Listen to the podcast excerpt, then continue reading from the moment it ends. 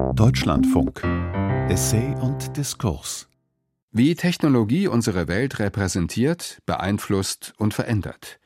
Von Sabine Himmelsbach. Der technologische Wandel der letzten Jahrzehnte hat unsere Welt verändert und wirkt sich auf alle Lebensbereiche aus. Ob bewusst oder unbewusst, Technologien beeinflussen unser alltägliches Leben und prägen unser gesellschaftliches Miteinander. Menschenähnliche Roboter werden in der Gesundheitsfürsorge eingesetzt. Sexroboter kompensieren die Defizite menschlicher Beziehungen, die zudem mehr und mehr vermittelt über Dating-Apps geknüpft werden. Intelligente Sprachassistenten wie Siri und Alexa hören unseren Gesprächen zu und kümmern sich um unsere Bedürfnisse. Wir kommunizieren mehr mit unserer Technologie als mit anderen Menschen. Digitalisierung und Kunst gehen eine faszinierende Liaison ein. Unsere Welt ist von digitaler Technologie überflutet, und diese Geräte sind buchstäblich zu Erweiterungen von uns selbst geworden. Unsere tägliche Interaktion mit intelligenten algorithmischen Systemen und die Macht, die wir bereits in vielen Bereichen unseres Lebens an Maschinen abtreten, haben zu neuen, miteinander verwobenen Realitäten geführt, die von Menschen und Algorithmen oder intelligenten Systemen gemeinsam geschaffen werden. Kunst setzt sich mit dieser Gegenwart auseinander und nutzt neue technologische Werkzeuge für die ästhetische Produktion. Aber wie reflektiert Kunst die Auswirkungen technologischen Wandels auf uns?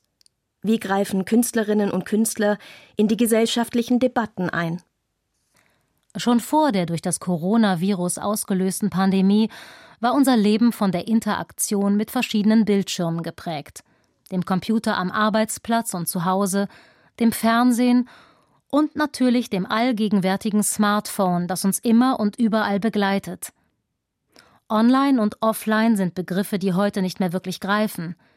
Die uralte Dichotomie, die unser Denken und Handeln bestimmt, löst sich zunehmend auf. Wir sind doch eigentlich immer online. Der digitale Wandel untergräbt die Trennung zwischen real und virtuell, wobei das Virtuelle realer erscheint als je zuvor. Dementsprechend hat der italienische Philosoph Luciano Floridi den Neologismus On-Life geprägt, der sich auf die neue Erfahrung einer hypervernetzten Realität bezieht, in der es keinen Sinn mehr macht zu fragen, ob man gerade online oder offline ist. Er beschreibt die zunehmende Unsicherheit der Unterscheidung zwischen Realität und Virtualität als eine der großen Herausforderungen unserer Zeit. Computergames ermöglichen Gamern weltweit das Spielen in vernetzten virtuellen Umgebungen. Sie sind kulturprägend für eine junge Generation. Längst hat die Game-Industrie die Produktion Hollywoods in den Schatten gestellt. Mobile Technologien, Virtual Reality, VR, Augmented Reality, AR und Mixed Reality zusammenfassend als XR bezeichnet, eröffnen uns neue Räume und Möglichkeiten der Interaktion. VR ermöglicht es uns, in virtuelle Welten einzutauchen, während AR die reale Welt mit virtuellen Bildern überlagert.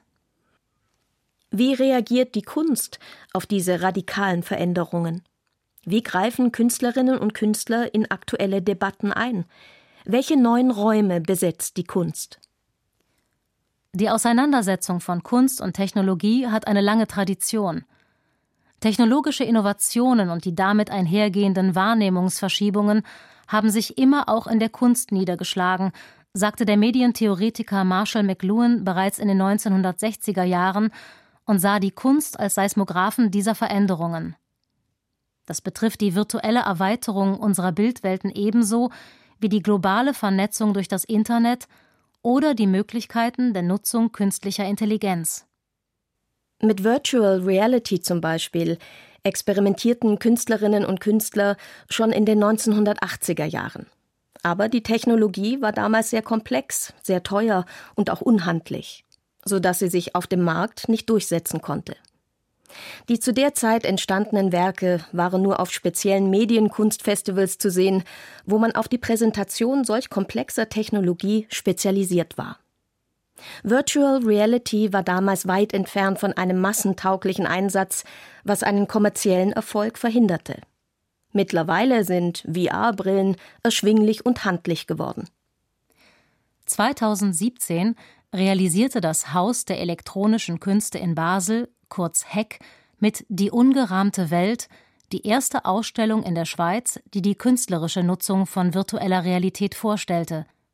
Speziell ist bei dieser Technologie, dass wir Kunstwerke erleben, statt sie nur zu betrachten. In der virtuellen Realität gibt es keine Distanz mehr zu der präsentierten Erlebniswelt. Man befindet sich mitten in ihr, wird zum Mittelpunkt einer digital erschaffenen Welt. Das Besondere an der VR ist, dass sie ein personalisiertes virtuelles Erlebnis ermöglicht. Jeder von uns wird sich unterschiedlich in der virtuellen Welt bewegen und in anderer Weise mit der virtuellen Umgebung interagieren. In Just a Nose, einer VR-Installation der amerikanischen Künstlerin Rachel Rossin, tauchen die Teilnehmenden in eine bewegte See ein. Sie befinden sich einmal über und auch wieder unter Wasser. Die Interaktion ist intuitiv. Eine hornähnliche Nase, die als Bug eines Segelschiffs gesehen werden kann, wird als Verlängerung des eigenen Gesichts erlebt. In der virtuellen Umgebung schweben und schwimmen bemalte Stoffstücke umher, und fast automatisch versucht man durch Bewegung des Kopfes nach ihnen zu greifen. Im Ausstellungsraum befinden sich ähnlich abstrakte Gemälde der Künstlerin. Als Vorlagen der digitalen wie realen Malereien dienen Rossin wiederum deformierte Versionen realer Objekte aus ihrem persönlichen Umfeld, die sie dann als digitalisierte Form in den virtuellen Raum überträgt. So findet bereits in der Gestaltung der virtuellen Welt eine Verschachtelung realer und virtueller Elemente statt. Für Rachel Rossin ist es wichtig, die Bezüge zwischen diesen Räumen für die Besucherinnen und Besucher erfahrbar zu machen. Die VR-Installation 10.000 Moving Cities, Same but Different des Schweizer Künstlers Mark Lee beschäftigt sich mit den Themen Urbanisierung und Globalisierung im digitalen Zeitalter. Zu sehen ist die Simulation einer Stadtlandschaft, visualisiert auf schlichten Kuben. Deren Bild- und Klangwelten werden kontinuierlich öffentlich gepostet gespeist in Echtzeit aus Material der sozialen Netzwerke wie Flickr, YouTube, Freesound und Twitter. Die Installation ist wie ein Fenster zur Welt aus der Perspektive des globalen Publikums. Wählt man beispielsweise die Stadt Basel aus, so erscheinen zahllose Bilder der Stadt, die von Touristen oder Einheimischen stammen. Lee lädt uns zu einer virtuellen Reise um den Globus ein, um in immer wieder neuen Bild- und Klangcollagen lokale, kulturelle und sprachliche Unterschiede und Gemeinsamkeiten von Städten zu erfahren. Beide Beispiele machen deutlich, dass Virtual Reality in der Kunst weit über die der Technologie zugeschriebenen Möglichkeiten der Empathie durch direktes Erleben hinausgeht. Künstlerinnen und Künstler thematisieren die Schnittstellen zwischen realen und digitalen Räumen und auch die Auswirkungen von Social-Media-Technologien auf unsere Wahrnehmung von Welt. Die Kunst agiert hier als eine Kritik ermöglichende Instanz. In den Arbeiten geht es nicht um ein empathisches Erleben, sondern um eine gesellschaftliche Rückkopplung, die aufzeigt, wie das neue Medium unseren Sinn für Raum und Zeit, für Soziales, für Privatheit und Öffentlichkeit grundlegend verändert. Und was es für das Verhältnis von Künstlerinnen und Usern zu leisten vermag. Virtual Reality feiert Erfolge in der Game-Kultur und so verwundert es nicht, dass Facebook 2019 die Firma Oculus für rund 2 Milliarden Dollar kaufte. Die Videobrillen des kalifornischen Herstellers erlauben es ihren Nutzern, in virtuelle 3D-Welten zu blicken und eröffnen damit Facebook den Markt der Videospielenthusiasten. Spiele wie Fortnite sind nicht mehr nur Spiele, sondern auch soziale Orte und ein Medium, über das andere Marken, geistiges Eigentum und Geschichten zum Ausdruck kommen. Die Spielerinnen und Spieler loggen sich nicht nur ein, um zu spielen, sondern um mit ihren virtuellen und realen Freunden zusammen zu sein. Früher kamen Teenager nach Hause und verbrachten drei Stunden mit Telefonieren. Heute chatten und sprechen sie mit ihren Freunden, zum Beispiel via Fortnite, aber nicht über das Spiel. Stattdessen reden sie als Spielende über die Schule, Filme, Sport, Nachrichten, Jungs, Mädchen und mehr. Der Erfolg des Spiels liegt darin, dass die Handlung das ist, was dort passiert und wer dort ist. Auch Künstlerinnen und Künstler haben die Welt der Games schon längst für sich entdeckt. Sie nutzen das Genre, um konträr zu einer kommerziell geprägten Game-Industrie spielerisch neue Welten zu erschaffen, die Raum bieten für Weltentwürfe jenseits stereotypischer Identitäten und Handlungsstrukturen. Sie wollen Räume für Reflexion und Möglichkeiten zu mehr Inklusion, Selbstbestimmung und Teilhabe schaffen. 2021 widmete sich die Ausstellung Radical Gaming am Basler Haus für elektronische Künste diesem Thema. Zwei Beispiele können die dabei angewandten Strategien aufzeigen, die von subversiven Eingriffen in stereotypische Strukturen und Handlungsmuster von Games bis hin zur Erschaffung alternativer Weltmodelle und Lebensentwürfe reichen. Die künstlerische Arbeit Pastoral von Theo Triantafilidis lud ein, sich auf Heuballen niederzulassen und als transsexueller Ork, ein fiktives, nichtmenschliches Wesen, per Joystick eine friedliche Landschaft zu erkunden. Subversiv unterläuft der Künstler in seinem Spiel das Genre von Fantasy-Welten, die üblicherweise von Elben, Drachen oder Orks bevölkert und durch eine Logik der Gewalt und herrschaftlichen Dominanz gekennzeichnet sind. In Triantafilidis Welt dagegen gibt es weder Kriege noch Kämpfe. Die Spielenden sind eingeladen, einfach einen Moment der Ruhe in einem Weizenfeld zu genießen und ganz neue Seiten des Org-Seins kennenzulernen. Die in Caracas geborene Künstlerin Mio Wanstan erforscht in ihrem Spiel Erotizissima die Möglichkeiten einer geschützten virtuellen Welt für erotische Begegnungen, in der verschiedene sexuelle Identitäten und Verhaltensweisen ausgelebt werden können. Natürlich gibt es auch in der Spieleindustrie bereits viele erotische Spiele, doch handelt es sich dabei oft um Erlebnisse für einzelne Spieler, die sich in erster Linie an ein männliches Publikum richten. Für die Ausstellung im Heck entwickelte Wanstan ein erotisches Multiplayer-Spiel mit lustvollem Beisammensein in der virtuellen Realität, das übliche Stereotypen umgeht, was immer noch ein Novum ist. Neben virtuellen Welten und der globalen Gamekultur war in den letzten Jahren das Thema künstliche Intelligenz besonders prägend und herausfordernd. In den letzten Jahren hat die Entwicklung der künstlichen Intelligenz riesige Fortschritte gemacht. KI wird als die wichtigste unsere Welt verändernde Technologie des 21. Jahrhunderts beschrieben, als wahrer Gamechanger. Möglich wurden diese immensen Fortschritte durch den Einsatz des sogenannten Machine Learning. Früher waren es Wissenschaftler, die die Lernschritte künstlicher Intelligenz vorgegeben haben, basierend auf mathematischer Logik. Die Maschine war dann einfach nur viel besser im Prozessieren von Daten.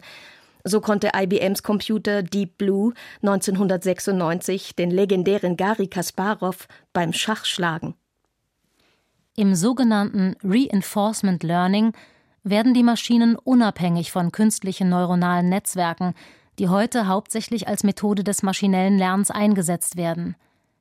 Sie lernen anhand von Millionen von Beispielen, die dank der heute zugänglichen großen Datenmengen verfügbar sind, wie beispielsweise ein Hund oder eine Katze aussieht. Die Wege aber, wie die Maschine lernt und ihre Ergebnisse erzielt, sind für uns oft nicht mehr nachzuvollziehen – Daher auch der poetische Name Deep Dream für die 2015 von Google veröffentlichte Software, die auf dem Prinzip eines künstlichen neuronalen Netzes basiert. Künstliche Intelligenz fußt auf Machine Learning und ist heute omnipräsent im Einsatz. Als Smart Assistant wie Siri oder Alexa, in selbstfahrenden Autos, in der Steuerung der Verkehrsinfrastruktur, den globalen Börsen, selbst in militärischen Drohnen. Sie ist bereits Teil der sozialen, materiellen und wirtschaftlichen Grundlagen unseres täglichen Lebens. Das macht KI zu einem politischen Werkzeug, einer Macht, die bestehende Verhältnisse umzugestalten vermag und deren Gestaltung wir deshalb auch nicht allein Programmierern überlassen dürfen. Dieser Prozess war ein schleichender. Und so schreibt der israelische Historiker und Schriftsteller Yuval Noah Harari in seinem Buch Homo Deus treffend, dass das Ende der Menschheit nicht von Maschinen der Science-Fiction-Vorstellung eines Terminators bedroht wird, sondern durch intelligente Software, die uns komplett zu manipulieren versteht. Eine weitere Ausstellung am Haus der elektronischen Künste in Basel, Entangled Realities, über die Verwobenheit unserer Realitäten, die schon heute von synthetischen Systemen mitgestaltet werden, präsentierte Werke, in denen KI als künstlerisches Werkzeug zum Einsatz kommt aber auch solche, die die Auswirkungen von KI kritisch reflektieren. Der Münchner Künstler Mario Klingemann ist ein Pionier in der Arbeit mit KI. Die Algorithmen und Datensätze, mit denen er seine KI-Systeme trainiert, entwickelt er selbst. Sein Hauptaugenmerk gilt dabei Gesichtern, Körpern und generell der menschlichen Identität. Was ihn an KI als Künstler interessiert, ist die Fähigkeit zu überraschen. Für seine Installation Uncanny Mirror trainiert Mario Klingemann eine KI, um Datensätze zu interpretieren und gleichzeitig neue und unerwartete Bilder zu erzeugen. Die Besucherinnen und Besucher der Ausstellung begegnen beim Eintreten in den Raum ihrem eigenen Abbild auf einem großformatigen Bildschirm. Allerdings nicht als Spiegelbild, sondern wie sie von einer KI interpretiert und gesehen wurden. Diese Interpretationen des eigenen Gesichts durch eine KI haben tatsächlich etwas Unheimliches. Klingemanns KI lernte während der Dauer der Ausstellung anhand der Gesichter der Besucherinnen und Besucher. Wir selbst tragen ständig dazu bei, KI-Systeme zu trainieren. Wir tun dies natürlich oft unabsichtlich. Wenn wir beispielsweise die Gesichter von Freunden auf Social-Media-Plattformen mit Tags versehen und damit die Gesichtserkennung von KI-Systemen verbessern. Mit dem Training von KI-Systemen sind auch spezifische Jobs entstanden, zum Beispiel Crowdworking-Plattformen, für die für wenig Geld Bilder kategorisiert werden, damit die Maschinen lernen, Objekte zu erkennen. Diesem Thema widmet sich Sebastian Schmieg mit seiner Arbeit Segmentation Network. Ihn interessiert, wie wir, bewusst oder unbewusst, an der Optimierung von KI-Systemen beteiligt sind, die wiederum Tätigkeiten des Menschen übernehmen und die Arbeitslandschaft nachhaltig verändern. In Segmentation Network zeigt Schmieg, wie Menschen simple Aufgaben ausführen, um künstliche Intelligenzen zu trainieren, wie beispielsweise das Zeichnen von Umrisslinien. Dies dient dazu, maschinellen Systemen zu helfen, Objekte zu erkennen. Erschreckend an KI ist oft, dass die Prozesse der Entscheidungsfindung nicht nachvollzogen werden können. Einen Blick hinter diese Black Box ermöglichte die Videoinstallation Behold These Glorious Times von Trevor Paglen, einem amerikanischen Künstler. Die Installation erlaubt uns einen Einblick in die Art und Weise, wie Maschinen die Welt anhand von Daten erfassen und interpretieren. Paglen zeigt eindrücklich, wie künstliche Intelligenz mit unzähligen Daten, sogenannten Training Sets, von Menschen trainiert wird. So lernen neuronale Netzwerke Muster mittels einer automatisierten Gesichts- und Objekterkennung zu sehen. Der Bilderstrom löst sich in der Videoinstallation allmählich auf in einzelne Bildpixel und zeigt, wie die Bildverarbeitung des Systems die eingespeisten Bilder analysiert, interpretiert und als Daten verarbeitet. Die riesige Menge an Bildern ist für das menschliche Auge kaum zu erfassen, für die Maschine ist das jedoch kein Problem. Unsere Lebenswelt wird schon längst von KI mitgeprägt. Wie können wir dieses neue Miteinander zwischen Mensch und Maschine bewusst gestalten, wenn wir unsere Leben mit intelligenten Objekten und Systemen teilen? Es war in den Ausstellungen zu beobachten, dass KI zunehmend in den künstlerischen Werken auch für das Erkennen und Bewerten von Emotionen eingesetzt wird. Große Technologieunternehmen versuchen täglich, unser Verhalten zu manipulieren, indem sie unsere Emotionen über Smartphones, Laptops und andere smarte Geräte zu triggern versuchen. Unser Herzschlag, unsere Transpiration, Sprechweise oder Körpersprache werden von Smartwatches oder Fitness-Trackers, Webcams sowie Gesichts- und Körpererkennungssystemen überwacht. Als Überwachungskapitalismus bezeichnet die amerikanische Soziologin Shoshana Zuboff diese Entwicklung, in welcher der kleine Rest an Privatsphäre unserer persönlichen Daten ebenfalls zur Ware geworden ist und dies selbstverständlich ohne Gegenleistung. Emotionen und Gefühle sind nun Teil dessen, was Subow als Warenmarkt betrachtet, auf dem Verhaltensdaten von großen Technologieunternehmen wie Facebook oder Google gekauft und verkauft werden.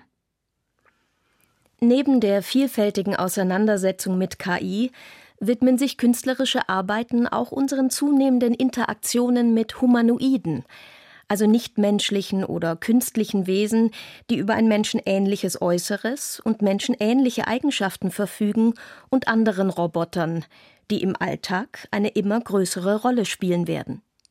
Sie kommen als intelligente Assistenten in unsere Wohnungen, werden in Schulen und Krankenhäusern eingesetzt. Wir sehen sie in einfühlsamen Rollen, zum Beispiel wenn humanoide Roboter wie Pepper älteren Menschen Gesellschaft leisten oder wenn die Robbe Paro, die auf Berührung mit Bewegungen und Geräuschen reagiert, in Pflegeheimen eingesetzt wird. Angetrieben durch KI können einige von ihnen sogar unsere Stimmung und Emotionen analysieren und entsprechend reagieren, obwohl diese Empathie rein auf Mustererkennung beruht. Natürlich werfen diese Entwicklungen eine Menge ethischer Fragen auf.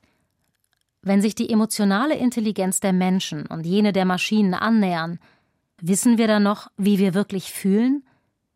Wer kontrolliert jetzt unsere Emotionen? Beginnt die Technologie Einfluss darauf auszuüben, wie wir fühlen? Diese schwierigen Fragen und viele weitere wurden 2020 in der Ausstellung Real Feelings, Emotionen und Technologie aufgeworfen. Ein Beispiel ist die Arbeit Vibe Check des amerikanischen Künstlerduos Lauren Lee McCarthy und Kyle MacDonald. Auf einer Reihe von sechs Bildschirmen wurden Menschen während des Ausstellungsbesuchs in der Interaktion mit anderen porträtiert. Das KI-System schrieb ihnen bestimmte Emotionen zu. So stand beispielsweise über dem Bild eines Pärchens, das in das Lesen des Ausstellungshefts vertieft war, der Kommentar Sie machen uns traurig. Wie kam es zu dieser Interpretation? In der Ausstellung Real Feelings sind an verschiedenen Orten Kameras installiert, die Besuchende und ihre Interaktionen mit anderen filmen. Ein maschinelles Lernsystem analysiert die emotionalen Reaktionen und ordnet sie den sogenannten sechs universellen Emotionen zu. Glücklich, überrascht, ängstlich, angewidert, wütend und traurig. Die KI reagiert auf Basis einer biometrischen Emotionserfassung in der Interpretation zwischenmenschlicher Beziehungen.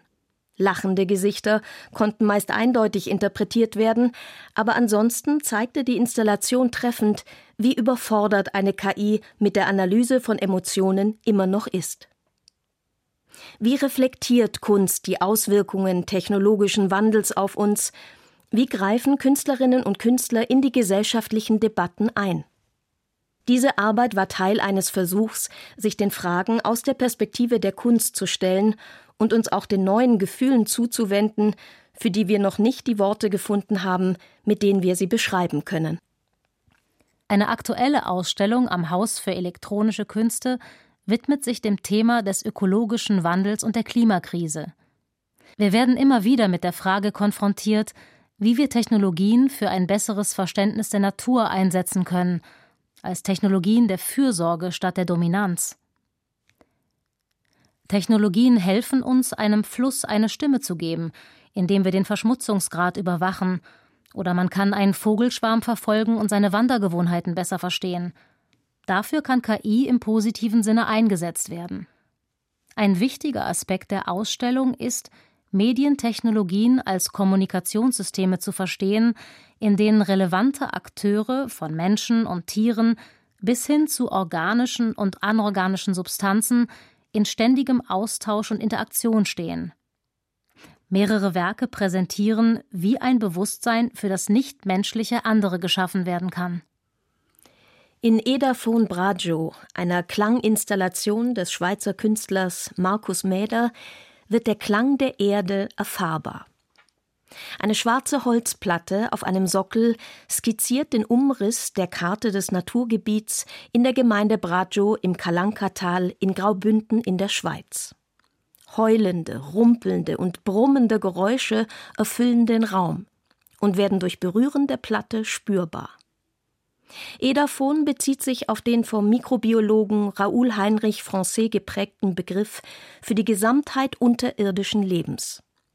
Mäder hat ein speziell angefertigtes Kontaktmikrofon verwendet, um das akustische Leben der Bodenbewohner einzufangen.